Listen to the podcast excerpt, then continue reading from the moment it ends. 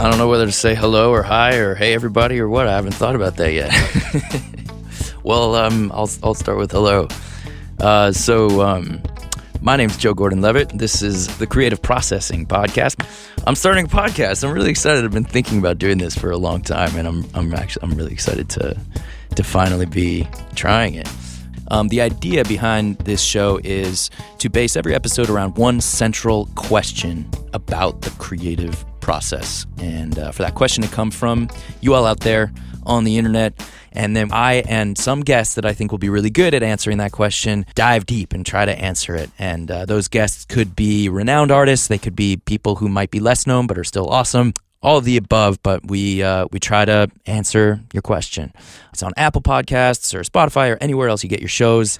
I recently did the first episode with the writer and director Ryan Johnson. He made the movie Brick that I was in, Looper that I was in. His second movie, Brothers Bloom, is fantastic. His fourth movie, The Last Jedi, is something that you've probably heard of. And here, listen to some of what we were talking about. I feel like... for me, I am always wary if the thing, because you have to be kind of angry about something to write a script, I think. And, and if the thing you're angry about is not something that you identify in yourself, I'm always wary of that.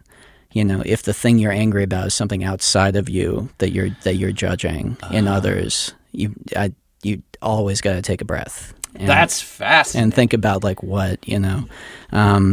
So all of the, you know, bad aspects of the quote-unquote villains or whatever you want to call them, they all have to be something that I am self-criticizing and that I'm kind of like identifying within myself and wanting to explore or, you know, kind of work through, I guess, you know. I just want to land on that for a second because that's a really fascinating thought to me. I've never heard you say that exactly, but I'm just going to reiterate it. What I think you said was you have to be like angry about something. Yeah.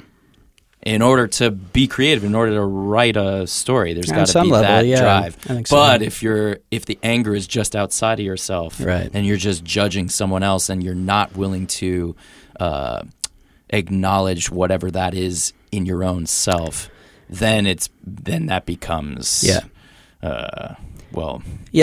or something. Yeah, it's a shaky foundation to build something on. And ultimately, I mean, I think that everything that you're angry about in other people is just projection from stuff inside of you. I think that's a fundamental human truth. And so I feel like the first step is recognizing what it is inside of you that makes you upset at quote unquote them, you know? Yeah. And for me, that's always the most fruitful place to start building a story from, you know, and start building conflict from.